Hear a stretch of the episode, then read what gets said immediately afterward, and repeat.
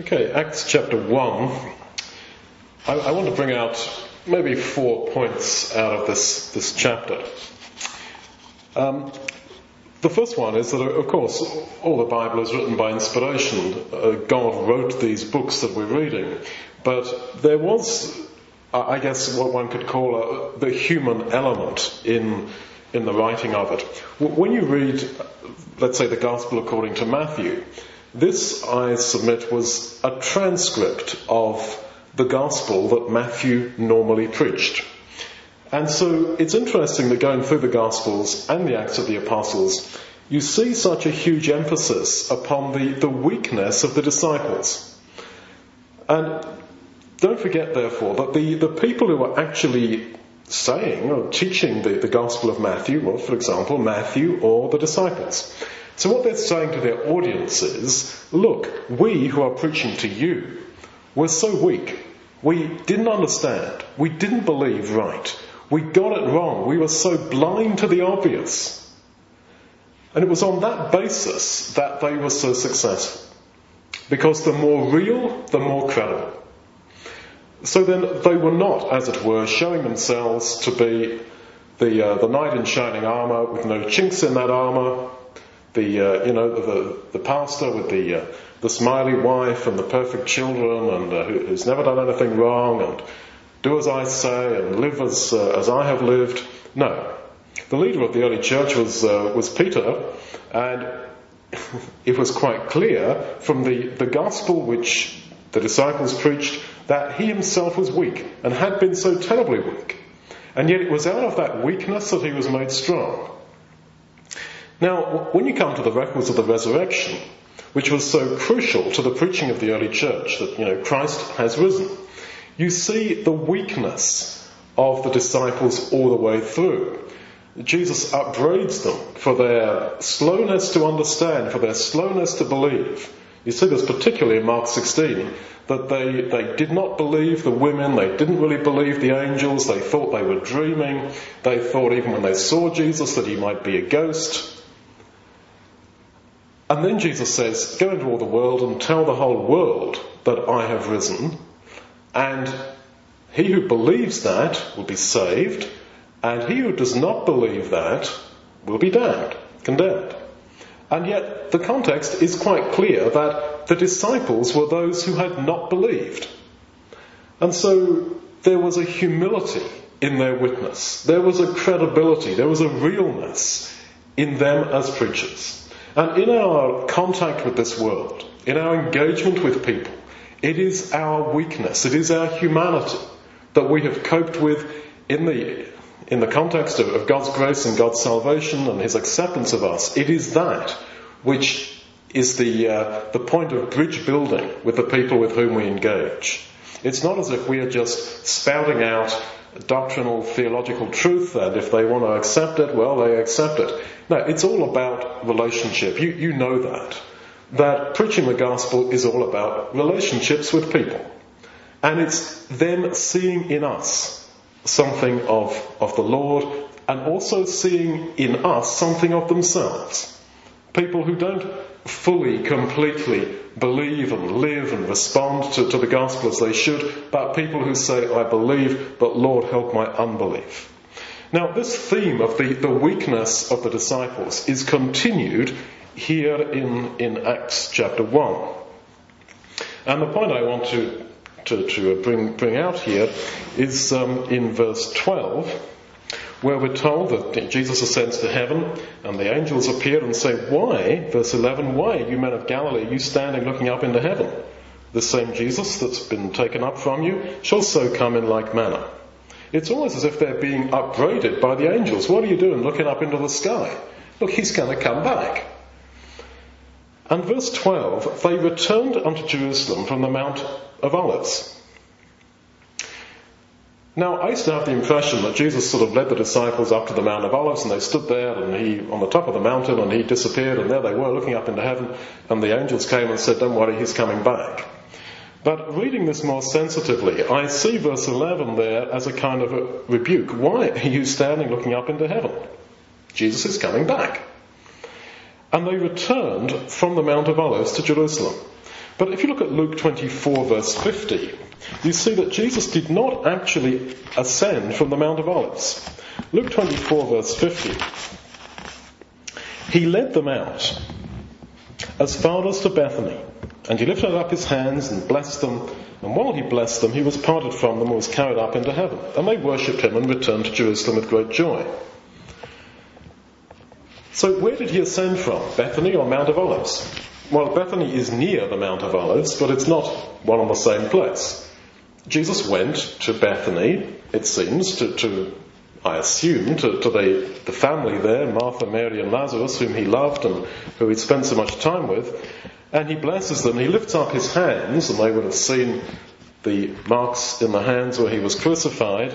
He lifted up his hands, it seems, above his head. In other words, the very uh, posture that he'd been in when he was crucified, blessed them, and then ascended up into heaven. Now, this uh, could have happened in the yard of, of the house in, in, in Bethany. It, whatever it was, it was in Bethany. But then they returned to Jerusalem from the Mount of Olives. Well, remember that Jesus often slept in the Mount of Olives. That this was, if you like, his hangout, his kind of den, as it were. So he ascended, and they go to the Mount of Olives, climb up the top of the Mount of Olives. Now, the similarities with Elijah being snatched away into heaven are very similar. And you remember, Elijah was snatched up, and it's sort of quite similar. He was received, it seems, by angels, just as happened with, with Jesus, this cloud, presumably angels. Um, and people thought that he'd been snatched up, but that he'd come down on some, some mountain. And you might uh, remember earlier with uh, Elijah, when he's being uh, searched for by Ahab, and he's met by one of Ahab's servants, and Elijah says, Yeah, okay, tell Ahab that I'm around. He says, Well, I don't know. Um, I can tell Ahab that you're in such a place, but then you, you know, knowing you, you'll be snatched away and you'll be somewhere else. So when Elijah was snatched up into heaven, his disciples also went round thinking that he'd actually just disappeared for a bit, but had been raptured, as it were, off somewhere else, but he was still on earth. And the similarities are so close that I suggest that's what happened to the disciples. They were in Bethany, and he ascended from Bethany. And they went running around thinking, oh, maybe he's just disappeared to the Mount of Olives. They go to the Mount of Olives, go to the top of the Mount of Olives. No, he's not here. Where is he? They're looking up into heaven. Well, is he up there in the sky? And the angels come and say, look, why are you looking up into heaven? He's going to come back. Talking about his uh, second coming. So I think this is yet another tacit recognition by the, the author of Acts, uh, Luke, under inspiration, that he's saying to his audience, look, we were so weak. We just didn't get it. And all the time, all through the accounts of the preaching of the early church, the authors, the inspired authors, but all the same, the, the authors are bringing out the point that, look, we didn't really get it, but now we do. There's another example of that, I think, in verse, well, from verse 6 to verse 8, where they say to him, Lord, are you going to at this time restore again the kingdom to Israel? Well, he had been expounding to them for 40 days the things about the kingdom. Uh, that he was going to go away and come again. And he'd taught this earlier in his parables, and they still didn't get it. They were still expecting an immediate kingdom. And he says to them, verse 7, Well, it's not for you to know the times or the seasons. And when he says that, he's, uh, he's quoting actually from Daniel 2, verse 21 in the Septuagint, where we're told that God changes the times and the seasons. In other words, Jesus is saying, look, it's not for you to know the exact time because it's actually movable. Because God changes times and seasons. Daniel 2, 21. But he goes on to say, But you shall be my witnesses, both in Jerusalem, Judea, Samaria, unto the uttermost part of the earth. So they say, Are you going to, you know, when are you going to come back? When are you going to start the kingdom? Right now? And he says, Well, the times and seasons are variable. He's saying that through his allusion to Daniel 2:21. Um, but then he says, "But go and preach the gospel into all the world." And again, he's alluding there to his earlier teaching that the gospel of the kingdom must be preached into all the world and then the end shall come. In other words, the exact calendar date, if you wish, depends upon the preaching of the gospel. The quicker we take it into all the world so that the situation in, in Revelation can be, can be fulfilled whereby when the Lord comes, there are people from every tongue, dialect, language, ethnic group under heaven who have been redeemed in Christ. Once that is the case, then he will come. And we have to ask ourselves a question. Well, is that the case at this time? And we have to ask ourselves, and what are we doing about it? So Jesus is saying to them, you want to know when the kingdom's going to come? Go and preach the gospel into all the world. And then, in allusion to his words in the Olivet prophecy, and then shall the end come. So then, the basic point to take from all this is that Jesus is preached by mortal, fallible, human people like you and me. And it is on the basis of our weakness, it is on the basis of our not getting it, that we actually can connect with people. And as I say, it is not a case of having perfect, beautiful, glossy resources and being able to speak well and all that kind of thing that will bring people to Christ. You know this, I believe, from your own experience. We've seen it here in our Bible Centre here in, in Riga, in our ecclesia. That it is people who struggle with alcohol. It's people who smoke cigarettes. It's people who are broken people through divorce, through messed up lives, who actually can go out and convert other people. Because the more real, the more credible. So that's, uh, that's one point that comes out to me from, uh, from Acts 1. The other point, uh, another point I'd like to make is in Acts 1 verse 1. The former treatise, Luke says, and he's talking about the Gospel of Luke, the former treatise of our made, O Theophilus, concerning all that Jesus began both to do and to teach, until the day in which he was received up. Jesus, in his ministry, began to do and to teach things, and I think Luke's point is that the Lord Jesus is continuing to do that, and the Acts of the Apostles is an account, is a history of how Jesus in fact continued to do and to teach. Throughout Acts and the New Testament, the Lord Jesus is often referred to simply as the Lord. And we should never have the idea that the Lord Jesus is there in heaven, killing time, looking at his watch, looking at the calendar until some day comes him to come back, and that he is, in that sense, not active. He is very, very active. I read through the New Testament once, looking at all the things that we are told that Jesus is now doing. And it's an impressive list. He is, 1 Corinthians 15, actively subduing all things unto himself. Matthew 18:20 where two or three are gathered together, he reveals himself in the midst. He has compassion right now, Hebrews 5:2, upon those who are ignorant and those who are out of the way of life, alluding really, I think, to Jesus as the Good Samaritan, who has compassion upon the injured. He sees wounded people in life and he goes to them.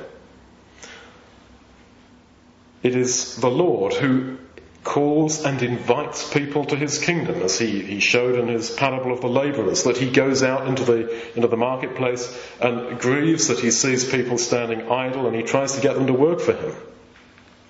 The Lord receives us when we come to him. Romans 15 verse 7.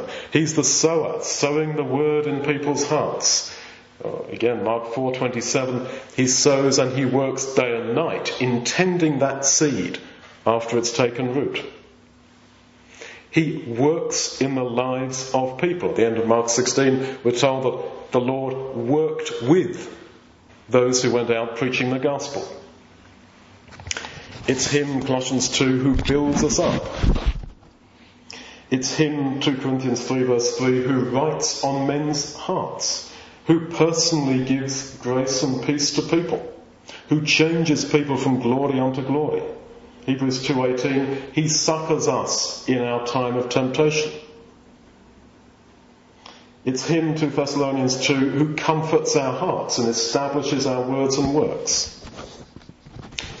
The letters of Revelation 2 and 3, He is the one who walks amongst the ecclesias. It's He, 2 Corinthians 8.21, who searches our motives. It's Him, John 15, who washes and prunes the vine, the branches, which is us, so that they give more fruit. It's He in the letters in Revelation show it's Him who chastens people so that they produce more fruit. It's Him who gives space to repent. It's Him who punishes the wicked. Now, the Lord Jesus in Acts is particularly presented as, as active. It's him, Acts 5.31, who offers repentance to Israel. It's him who's presented as opening people's hearts to the gospel. Acts 16 verse 14. Guiding Paul where he preached geographically. Acts 2.47, adding people to his church. It's him, Acts 9 verse 5, who pricked Saul's conscience. And so, Jesus began to do things. And he continues to do that. In other words, there is a continuity between the Jesus whom we meet in the Gospels and the Jesus who is now active. It's not that he was as he was then and now he is off the scene. He is actively involved in our lives. So then the Lord Jesus is not just a black box in our brain that we call Christ. He is a living person actively involved in your life and mine. Now, as a teenager, I, I, was baptized, but as a teenager, I would have said, yeah, yeah, yeah, sure, yeah. Yeah, no, no one can argue, I don't think, with what I just said. But it takes some time to really be converted to that reality. That He is not a black box in your brain or mine. And that when we pray to God, when we talk to Jesus, it's not one half of our brain talking to the other half of our brain that we call God or that we call Jesus. We are in active relationship with Him and He is actively in our lives. So then, Jesus began in His ministry, as recorded in Luke's Gospel, He began to do things, continues doing them throughout Acts, He continues doing them in our, in our lives. He began to do things and to teach. In what sense did Jesus begin to teach? In the Gospels because you could assume that, well, he gave us his teaching, it's written down by inspiration, and that's it. But he began to teach. The implication is he continues. But in what form, then, does Jesus continue to teach? I think in the sense that those who preach him, who teach in his name, are to be seen as him. The classic example I find is in Acts 13 verse 47 where Paul explains why he is going to preach to the Gentiles. And he says, we're going to do this because so the Lord, the Lord Jesus, has commanded us, saying, I have set you to be a light to the Gentiles. And he's quoting there from the servant songs in Isaiah, where Jesus is the light of the world. And so Paul is saying, well, because Jesus is described as the light of the world, that therefore and thereby is a calling, a command to me, to us, to also go into the Gentile world.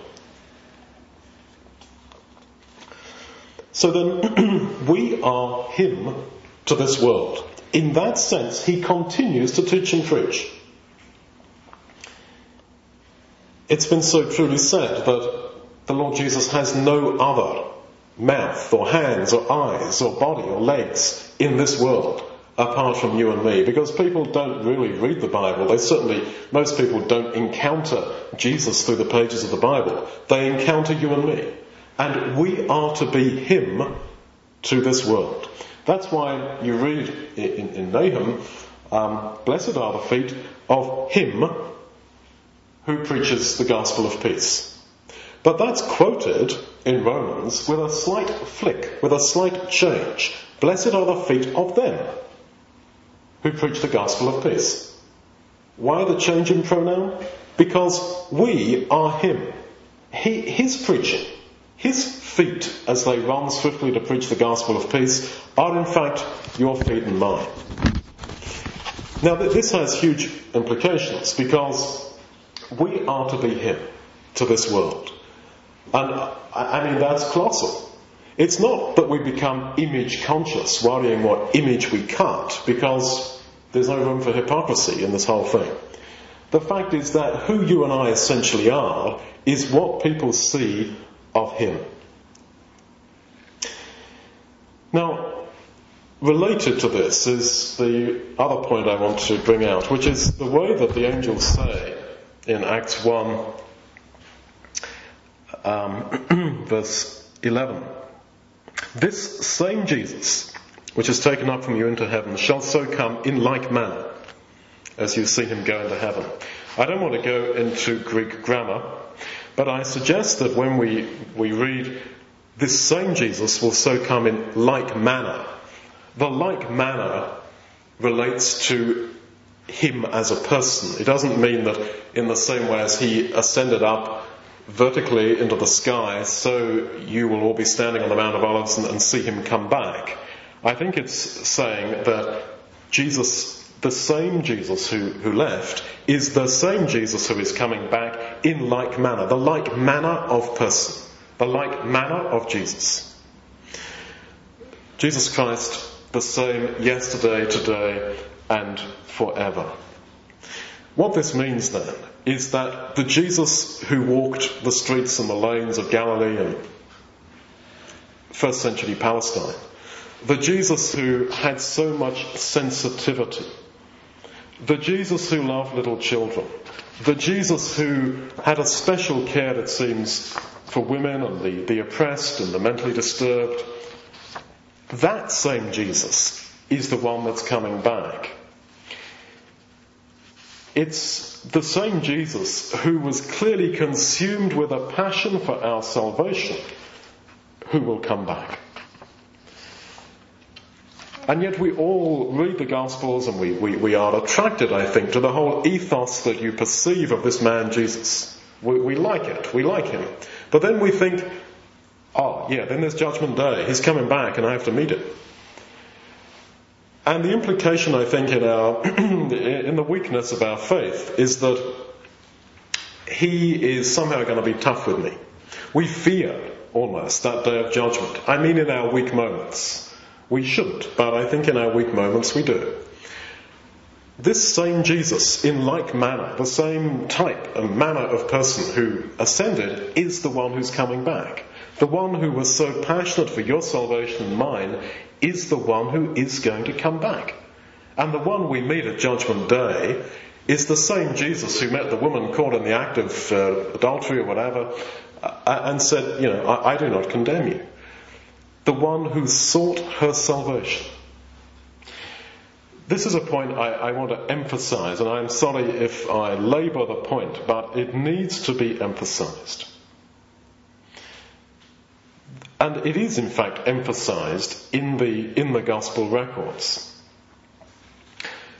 And Jesus himself, I think, after his resurrection, was at great pains to try to assure the disciples that in fact he was, although he'd risen from the dead and was immortal, that in fact there was a huge continuity between who he had been as a mortal man and who he is now.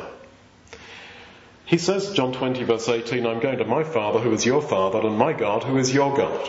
Now that's not only a nail in the coffin of the Trinity, big time, uh, but more to the point, that shows his desire to comfort us that even in his resurrected glory, your God is my God. And he's alluding there to Ruth 1.16 in the Septuagint. In fact, he's quoting from it. And it's where Ruth is being urged to remain behind in, in Moab uh, by, by, Naomi. And Ruth says, No, I'm coming with you. Uh, where you lay your head down, I will lay my head down because your God is my God. Why does Jesus allude to, to that? I think it's because he's sort of saying, well, okay, like Ruth was of a different nation to Naomi, Ruth was a Gentile, he's saying, okay, I am in that sense of a different people to you now. I've been resurrected and immortalized. But that doesn't essentially affect our relationship. I will stick with you through thick and thin. and my God is your God. Another odd thing in John 21 verse 5, where Jesus calls out to the, uh, to the disciples when they're fishing on the lake. Uh, in the AV it says, children, do you have any food?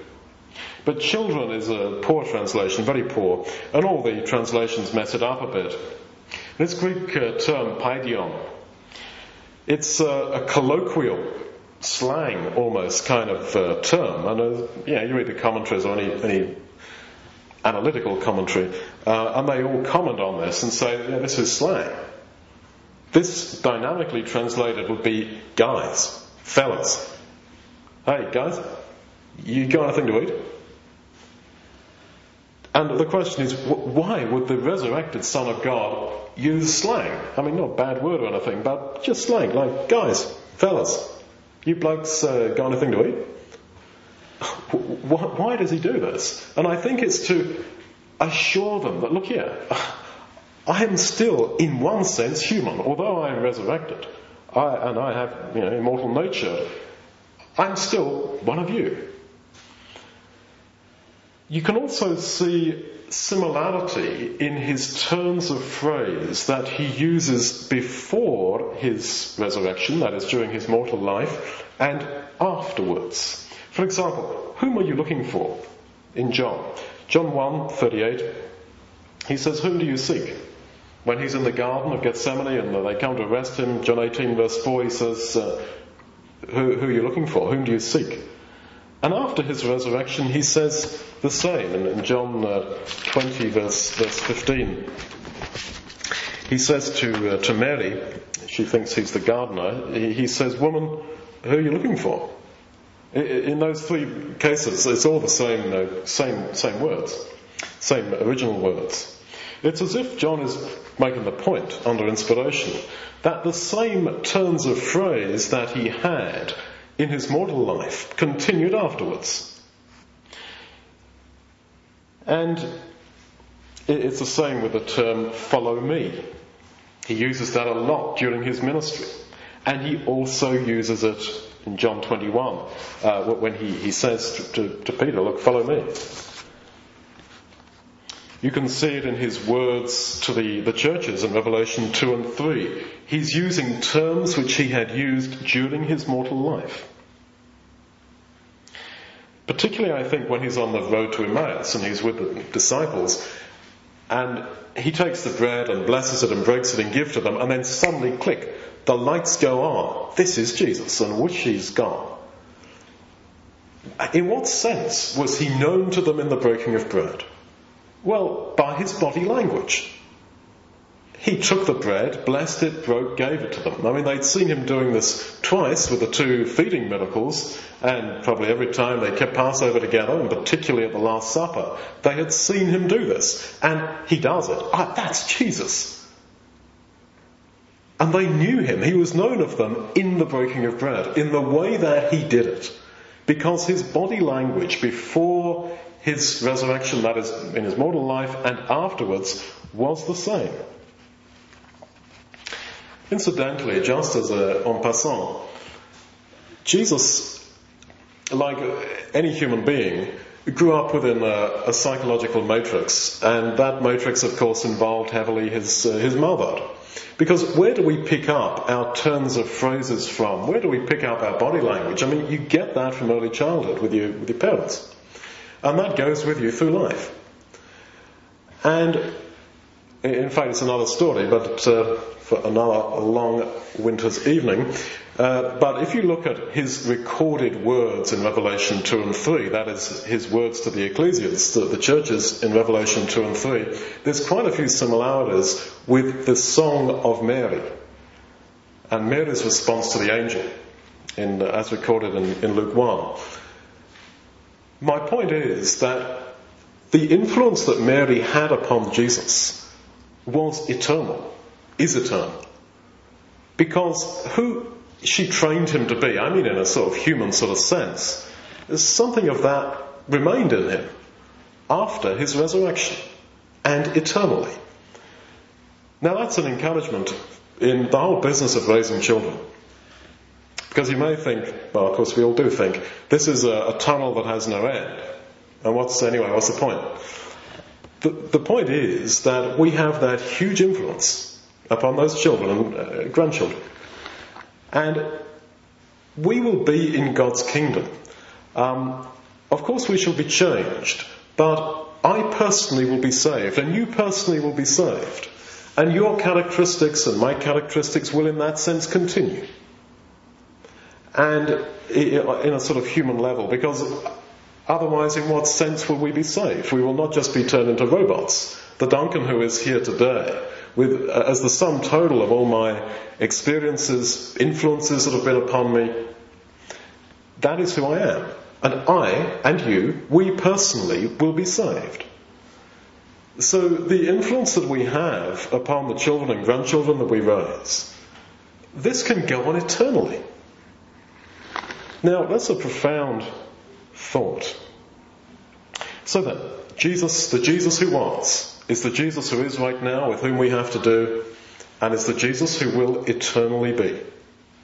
And I think that's why one of the titles of Jesus was and is the kingdom of God. This may be clearest there in, in Luke 17 when Jesus says that the kingdom of God is amongst you. Don't go looking here, there, or everywhere. Look, Messiah has come. The kingdom of God is among you. Uh, he's talking, of course, to, to, the Jews, and there he was with a crowd of Jews around him, and he says, uh, Pharisees, you know, his critics, and he says, look, the kingdom of God is right in the middle of you. I'm standing right here. Because the whole essence of God's future kingdom was revealed in the basic human personality of Jesus whilst he lived on this earth. And so that's because who he was is who he will eternally be. So it's not quite true to say that Jesus came as a, a quiet little meek humble lamb and he's going to roar back as an angry lion. We read actually that the wrath he will have in the last day is the wrath of the Lamb, and not the wrath of the lion, but the wrath of the Lamb. A lamb like anger. So my point is that the Jesus who was is the Jesus who, who will be. And of course that is also true for us, that who we essentially are is who we shall eternally be. That's why Job talks about that a lot. Particularly in chapter 14, he says that if a tree is cut down, it sprouts again as the same tree. And he says that after his death, he would also sprout again. It's the same Hebrew word uh, at the resurrection. So the resurrection is a sprouting again of who we were in one sense in this life. Now, if we understand that who we are now is who we will eternally be, you know, I think that begs of us some of life's most crucial questions. Because personality, who we are, becomes paramount. To be spiritually minded becomes absolutely crucial because who we are today, you know, is who we will eternally be. I know our nature shall be changed, and yes, I accept that we shall be changed. And what we shall hereafter be I know is, is, is not exactly uh, revealed. But all the same, we as persons shall be saved. We will see Abraham, Isaac in the kingdom of God, etc. So then, it's not a case of how successful you are in your business, in your relationships, or, or whatever, in your career, or whatever you're getting on with in your life. The bottom line is who you are. That is so utterly crucial. I mean, are we reading the Bible every day? Now, I don't say that Bible reading is going to save anybody of itself, but are we exposing ourselves to the influence of the Spirit? Are we changing? Because who we are now, in one sense, is who we will eternally be. What influences are we subjecting ourselves to? Reading a load of novels all the time? Watching the telly all the time? Lost in internet forums all the time? The influences that you ex- expose yourself to, they, you know, they form personality. And who you are is who you will eternally be. And as I say, Jesus is the, the great parade example. The, in, the sort of comfort and encouragement of that is that he right now and in the future knows exactly how we are. It's not that he kind of forgot what it's like to be human. Like, you know, it, it amazes me how people after 20, 30 years actually forget how to hold a baby, even though they've had their own kids. They sort of forget that part of their life. Um, but Jesus isn't like that. That's why 1 Timothy 2 verse 5 and elsewhere calls Jesus right now the man Christ Jesus. The man. You say it, why call him a man? Because who he was and who he is now are not so unrelated. I think Hebrews 4:14 maybe has that in mind. Our great high priest who has passed through the heavens. I think that's an allusion to what we just read in Acts 1 about the ascension. It's as if he's uh, encouraging us to see this great high priest, Jesus, who was here on the earth and ascended vertically through the sky, through the heavens, and is now at God's right hand. The simple point being that the Jesus that was here on earth is now in heaven. So then it's not that Jesus was one person when he was on earth, but he's going to turn another face when he comes back. That the, the compassion of Jesus who was consumed with a desire to save, who was bled and died and sweated for us and made the final sacrifice as he did, even when his people he was supposed to be dying for were, were killing him, uh, the, the Jews, I mean, and the disciples had run away. And yet he kept on in his hope for their ultimate salvation. This is the same Jesus whom you and I shall meet. Now, that is maybe hard for us to accept because we are so used to getting to know people, or we think we do, and then getting bitterly disappointed when they turn another face, when we realize we only saw half of them, or a part of them. Or they change. People change. And it's so common, actually, although we may not have reflected upon it. Uh, dashed expectations in people. This is a major human problem, human experience that, that is absolutely major for us. And yet Jesus is not like that. And he will not be like that. So then, this same Jesus who ascended up into heaven shall so come in like manner. The same Jesus. And so therefore, as we face, I suppose, the ultimate question that is in our minds, will I live forever in God's kingdom or will I not? We know for sure that we will meet Jesus. I don't doubt that. I have never doubted that, that I must come to Him in judgment. And I don't think anyone uh, of us here anyway can seriously doubt that. We have believed in Him, we have been baptized into Him, we have heard the gospel, we have believed into Him. And uh, we will come before Him. We will meet Him. Every one of us will meet Jesus. But the, the question that is so huge, so colossal, so huge that in fact we, uh, it's the elephant in the room that we maybe pretend we don't see. But the huge question that subconsciously, 24-7, is there is, and will I be accepted of Him? And yet, it, in one sense, is not a question. Because we have been accepted of Him. He loves us. He is the sinner's friend.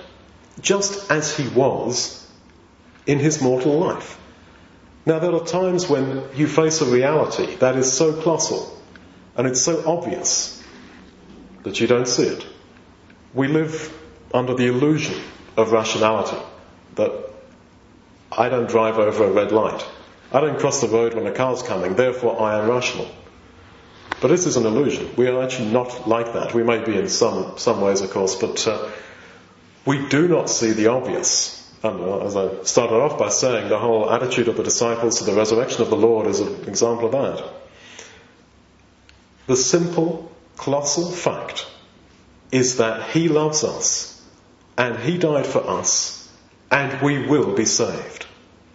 And so when we meet Him, we will be accepted of Him because the Jesus whom we meet in the pages of the Gospels is the Jesus who is now active in our lives and whom we shall meet at the day of judgment.